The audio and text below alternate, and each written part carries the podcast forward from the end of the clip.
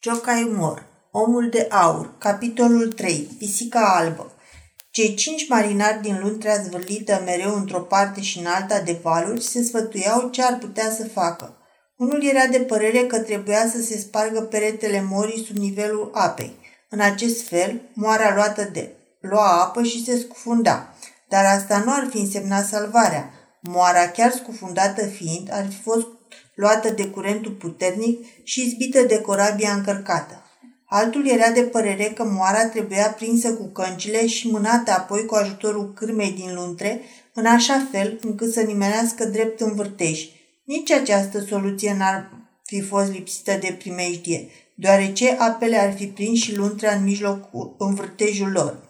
Timar dădu ordin cârmaciului să îndrepte luntrea spre capătul insulei Perigrada, deasupra căreia ca o coroană se ridica stânca îndrăgostiților. Când ajunseră aproape de cascadă, el ridică ancora grea de un quintal și o aruncă în apă, fără ca luntrea să se clatine măcar. Timar dovedea că, deși subțiratic, avea mușchi de oțel. Ancora trase după sine o bună bucată din colacul de frânghie, semn că în locul acela apa era adâncă. Timar dădu apoi ordin cârmaciului ca imediat să îndrepte luntrea spre moară. Ceilalți îi înțeleseră repede gândul. Voia să prindă moara cu ancora. Rău gând ziseră ei. Moara o să se oprească de-a culmezișul canalului și o să închidă calea corăbiei, iar parâma de ancorare, fiind lungă cât toate zilele, o să pleznească din, greutate, din cauza greutății morii.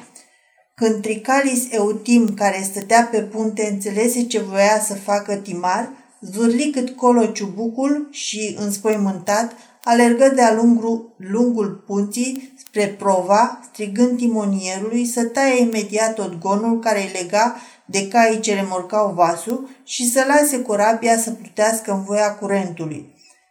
Fabula habar n-avea de limba greacă, dar văzând gesturile lui, pricepu ce îi se cerea. Sprijinindu-și umărul de timonă, răspunse calm.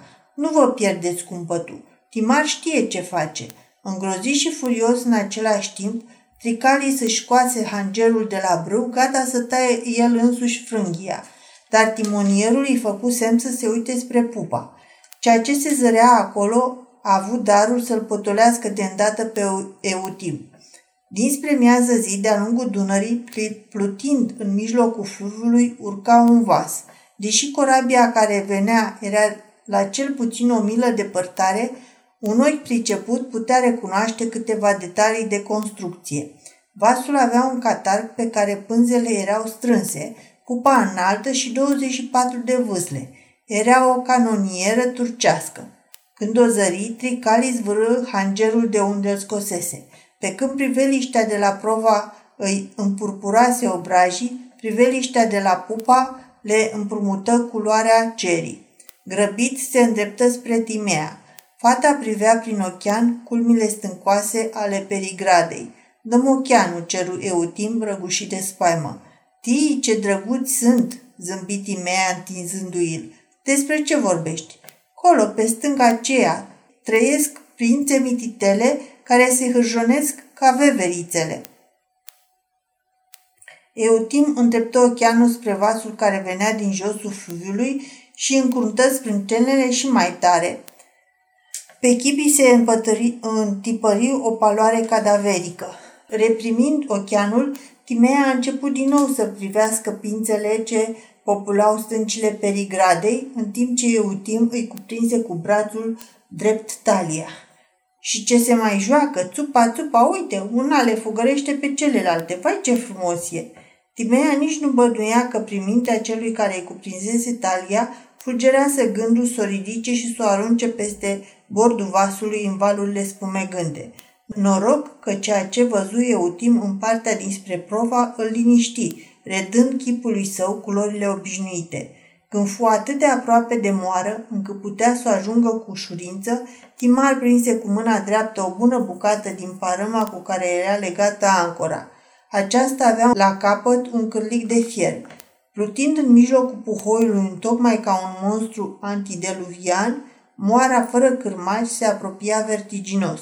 Roata cu lopeți se învârtea ca o sfârlează. Sub coș, deasupra sitelor, pietrele se învârteau și ele, scrâșnind și pocănind înspăimântător, lucrând în gol, parcă ar fi măcinat o covată întreagă de grâu. Nu se zărea țipenie de om pe această construcție sortită pieirii. Numai sus, pe acoperișul de șintrilă vopsit în roșu, o biată pisică albă mieuna jalnic. Ajungând aproape de moară, Timar roti cu repeziciune deasupra capului parma ce avea la capăt cârligul de fier și o aruncă între lopețile roții. Cârligul de fier se prinse de una dintre lopeți și roata învârtită de eșuvoiul apei începu să depene parâma, schimbând astfel încetul cu încetul direcția morii către insula Perigrada și înfăptuind în acest fel, chiar cu mijlocul propriilor sale mecanisme, o muncă de sinucigaș, izbirea morii de stâncă. Spus am, au ba că Timar știe ce face, murmură satisfăcut fabula Ianoș în timp ce Eutim exclamă bucuros. Bravo, băiete! și strânse cu atâta putere mâna Timei, încât fata speriată încetă să mai privească pințele. Uită-te acolo! Timea privi în direcția morii. Nu-i mai trebuia ochean, deoarece aceasta ajunsese atât de aproape, încât din cei 50 de sânge încât măsura canalul îngust, abia dacă rămăsese vreo 10 între corabie și moară. Tocmai atât cât trebuia ca vasul să poată trece neatins de periculoasa mașină drăcească. Timea nu văzuse nici primejdia și nici salvarea. Din toată priveliștea, ea zărise doar biata pisicuță.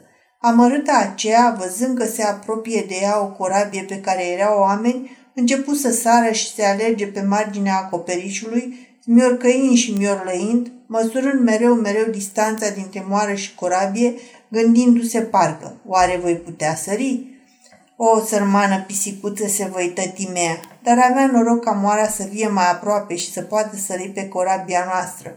De un asemenea noroc, corabia fu ferită însă de sfânta ce o crutea și de păr- parma care, înfășurându-se din ce în ce mai mult în jurul roții cu lopeți, începuse să tragă moara tot mai aproape de insulă, depărtând-o din calea corăbiei. Biata pisicuță albă, ce frumoasă era!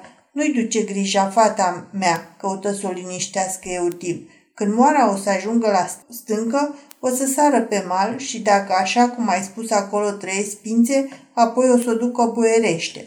Numai că pisica albă nu voia să vadă insula ce se găsea în partea cealaltă a morii, ci continua să alerge pe marginea acoperișului dinspre corabie. Timea i-a făcut tot felul de semne cu năframa, în timp ce corabia trecea cu bine pe lângă moara buclucașe. Va a început să-i strige când pe grecește, când pe limba internațională a pisicilor. Du-te în partea cealaltă, întoarce-te, sar pe mal. Șt, păst, zât, dar bietul animal îngrozit nu o înțelese.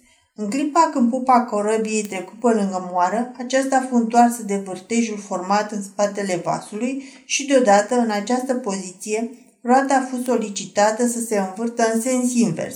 Parâma înfășurată se rupse brusc, scăpată de parâmă, moara porni nebunește spre vălmășagul varurilor de lângă mal. Pisica albă, puf, pufnind îngrozită, continua să fugă pe coama acoperișului. O, moara își continua drumul spre peire. Înapoi a, stân- înapoi a stânciu aștepta vârtejul. Era unul dintre cele mai faimoase vârtejuri ce pot fi formate de fluviile uriașe. Locul acesta e însemnat pe toate hărțile marinarilor cu două săgeți curbe, îndreptate una spre cealaltă. Vai de vasul care nimerește în locul însemnat de săgeți. În jurul pâlniei uriașe a vâltorii, torentul de apă spumegă de parcă ar fierbe într-un cazan uriaș, iar gura vârtejului de forma unei spirale se cască printre valuri, adâncă de mai bine de un stânjen. Vârtejul a tăiat în stângă o propastie de 120 de picioare. Orice obiect rât în acest mormânt adânc este sfărâmat în bucăți, încât nimeni n-ar putea să-i mai adune rămășițele. Iar om dacă ar cădea acolo, la judecata de apoi cu greu i s-ar mai aduna oșcioarele. Șuvoaiele trau moara scăpată tocmai din această vâltoare. Până să ajungă însă acolo, moara primi o spărtură în partea de jos, astfel că se aplecă într-o rână și grindeiul roții cu lopeți se îndreptă spre, drept spre cer ca un catarg. Pisica albă fugi în vârful acestuia și se opri acolo cu spinarea încovoiată. Vârtejul prinse această hărăbaie, făcută din scânduri și descrise cu ea un cerc larg. Apoi moara se roti de patru-cinci ori în loc, din ce în ce mai repede, încât îi pârâiau și trozneau toate grinzile și în sfârșit dispăru sub apă. Dispăru și pisica albă. Timea își ascunse fața în șalul subțire zgutuite de un tremur nervos. Sfânta Barbara era însă salvată. Eutim strânse pe rând mâinile fiecăruia dintre oamenii care se înapeau pe corabie, iar pe Timar îl îmbrățișe. Capitanul crezu că și fata o să-i spună un cuvânt de mulțumire, dar Timea îl întrebă, ce se va alege acum de moara aceea? Îngrozită arăta spre vârtăiș. Păi țândăr, praf și pulbere. Și sărmana pisicuță? Buzele fetei tremurau și lacrimele îi umpluseră ochii. S-a isprăvit și cu ea. Bine, dar moara aceea e poate singura avuție a vreunui om sărman, spuse Timea. E adevărat, dar tot atât de adevărat e că trebuia să ne apărăm corabia noastră și viața noastră. Altfel noi ne-am fi scufundat și pe noi ne-ar fi târât vârtejul în adâncuri pentru ca mai târziu să ne arunce pe, la, pe mal sfârtecați de stânci. Temea își ridică ochii înlăcrimați spre bărbatul care rostise aceste cuvinte. Privi prin pânza de lacrimi într-o lume străină, o lume de neînțeles pentru dânsa.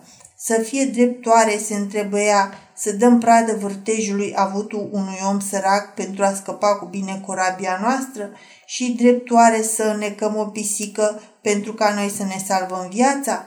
Asta nu voia să înțeleagă Timea. Din clipa aceea a început să locolească pe Timar și nu se mai arăta bucuroasă să-i asculte pasmele cu zâne.